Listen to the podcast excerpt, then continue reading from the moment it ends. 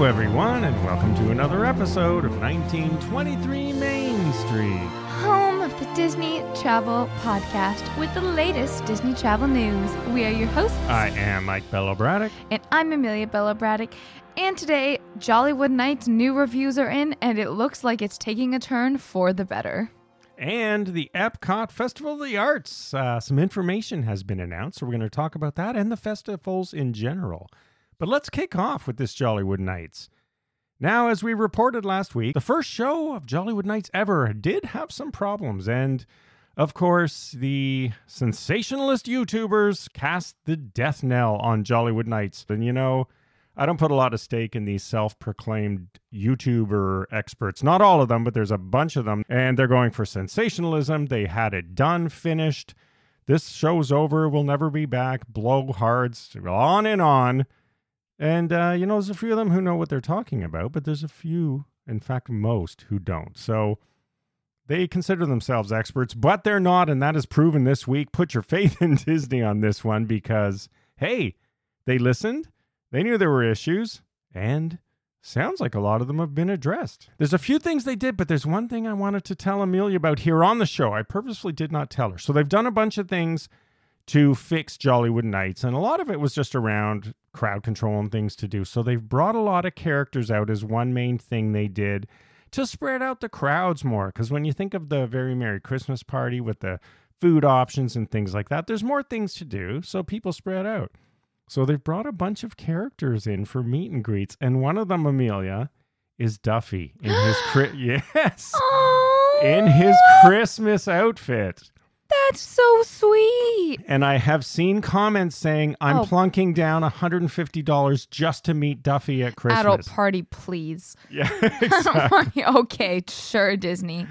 So what do you That's think of that? How long are the waits for characters? I don't think it's going to be too bad, right? So they have a bunch of other ones. They have the gingerbread man character that you see in the Very Merry Christmas Parade. So they've done, you know, they listened, learned from just the first one ever. So I'm contrary to what sensationalist people say, hey, the reviews now are how great it is and what a good time it is. Which, come on, I'm we knew they would. Feed, you know, they're not going to. It was it was one iteration, people. Come on. I'm really not a character person, but man, Duffy's my weakness. Oh, that's so cute. I love that they did that. Yeah. So the general reviews are now had a great, great. time, 15 minute ride lineups max and stuff like that. You know what you would Listen, expect. Hollywood has the big ticket ride, so that's what I want to hear because that's not necessarily true at Very Merry. Yeah. I still don't have a good view on, and I tried to reach out to people. I still don't know if they fixed the Tip Top Club at the Tower of Terror party, but I did read. It sounds better. Well, I did read someone say I ran over, grabbed a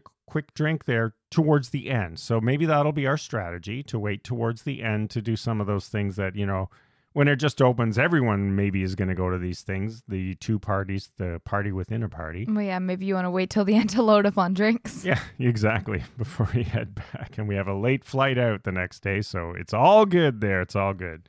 So, you know, the death knells, the proclaiming of Jollywood Nights as being done by sensationalist YouTubers, well, they'll just continue on with their sensationalism. So take a grain of salt with where you get your information because it's sounding good now. And again, we're not there till I think it's the second last one. So it's only going to get better.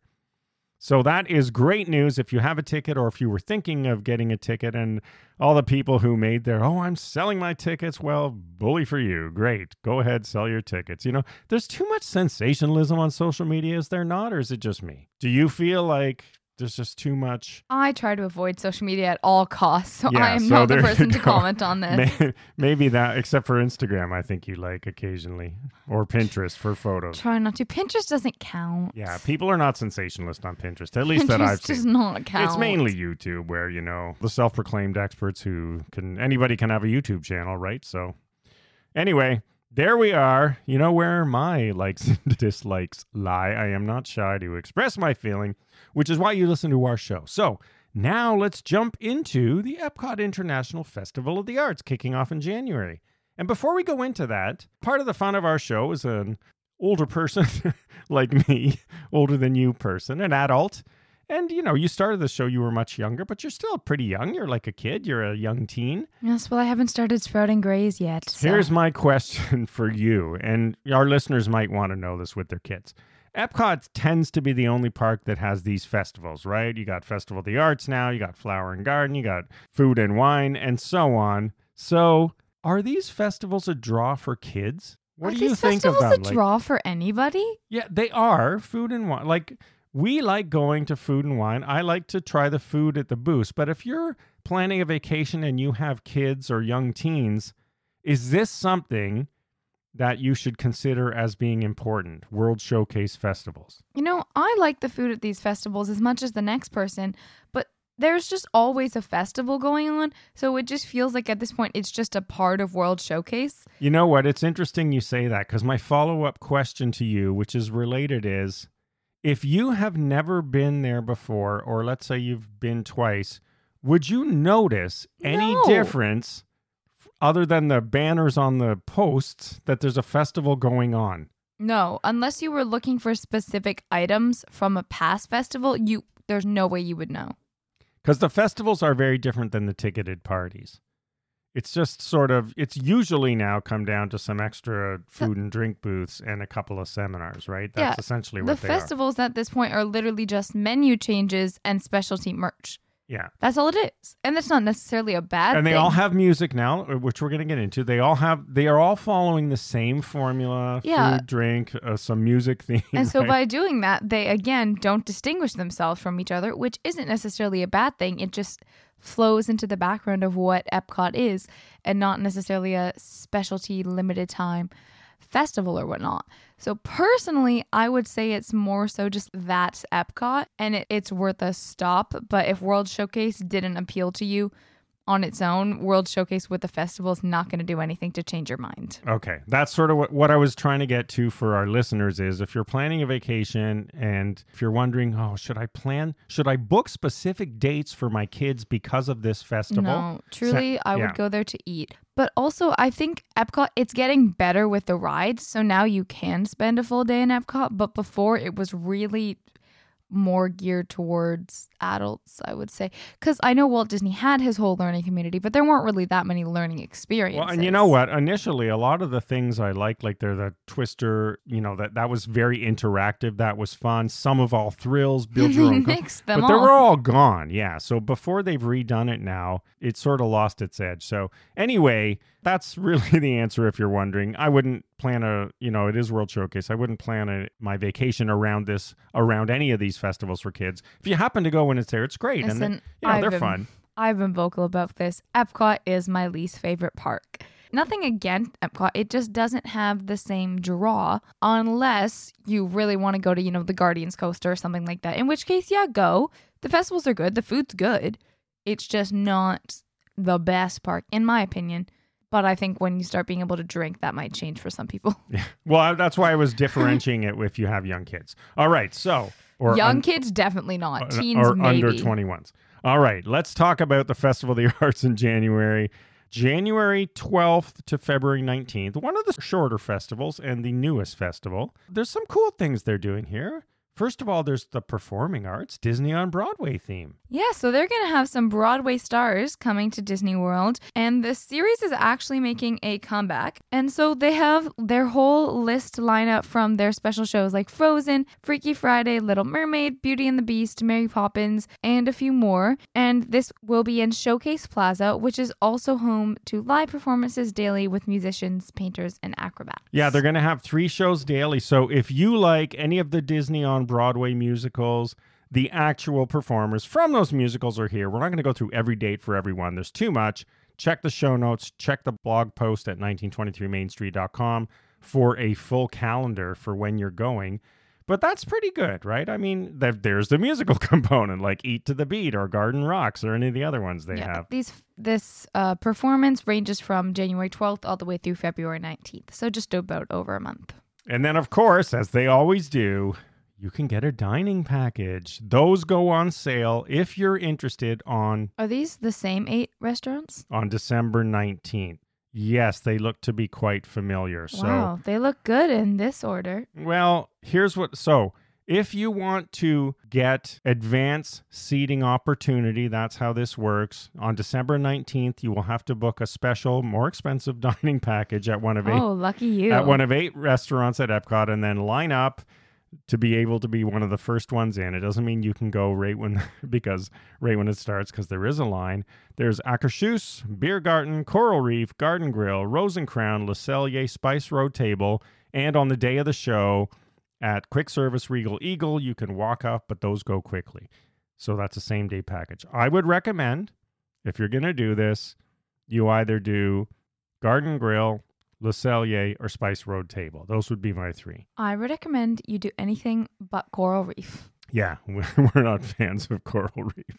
So, um, is it worth it? Yeah. If, If- you really, really want to see someone, If you were gonna eat at those restaurants anyways, maybe. but last time we did it, it was a special menu, right? There was not, you can't just pick anything off the menu. That's also a good point. So, in anyway, you will be able to see that, but if you're interested, just remember the date of December 19th because some of these do sell out. So if you really want to get a dining package, then do that. Now, if you're a foodie, there's other things happening at the festival as well. Yes, they're doing a little bit of experimenting, I would say. Things ranging from a rainbow cake with freeze dried Skittles at Figment's Inspiration Station at the Odyssey to a red wine braised beef short rib with parsnip puree, broccolini, baby tomatoes, and balsamic glaze at Pastoral Palate. All of these different things are available on the wonderful Walk of Colorful Cuisine highlights, sweet and savory offerings in all colors of the rainbow. Yeah, so there are 15 foodie stations in total. We know what those are like. If you've been to other festivals, they're just little, essentially booths scattered around World Showcase, Yes, they where most of these festivals take place. They, of course, have a passport to go along with this, which will tell you exactly where to find everything. And if you collect five stamps, you can bring the passport to Deco Delight's food studio to get a free surprise. And again, same formula as every festival. There's an interactive element. no, what? this is shocking. Yes, it's true. This one's sort of fun though. They used to do this at Hollywood Studios. The first one is an animation academy where you learn to draw a Disney character. They're doing that daily at 12:30 and 1:30 p.m. in the America Gardens Theater. And you can also what they did last year as well. There's a huge mural. So if you want to go paint your own cool thing on the mural at the expression station, you can do that. And if you want a break and you have young kids, I do like the next one. I think it's pretty fun. There's a kids' shock area which takes place on the bridge over to World Showcase, and this is daily from 11 a.m. to 5 p.m. And this allows like your little kids to create chalk masterpieces, and you can take a break. And there's also a bunch of photo ops around there. Yeah, so they get to draw whatever they want. You know, sidewalk chalk essentially. I So like these. These you are can very chill fun. while, while you're kids. And what kid doesn't like to do sidewalk Yeah. chalk? A lot of those options are pretty fun.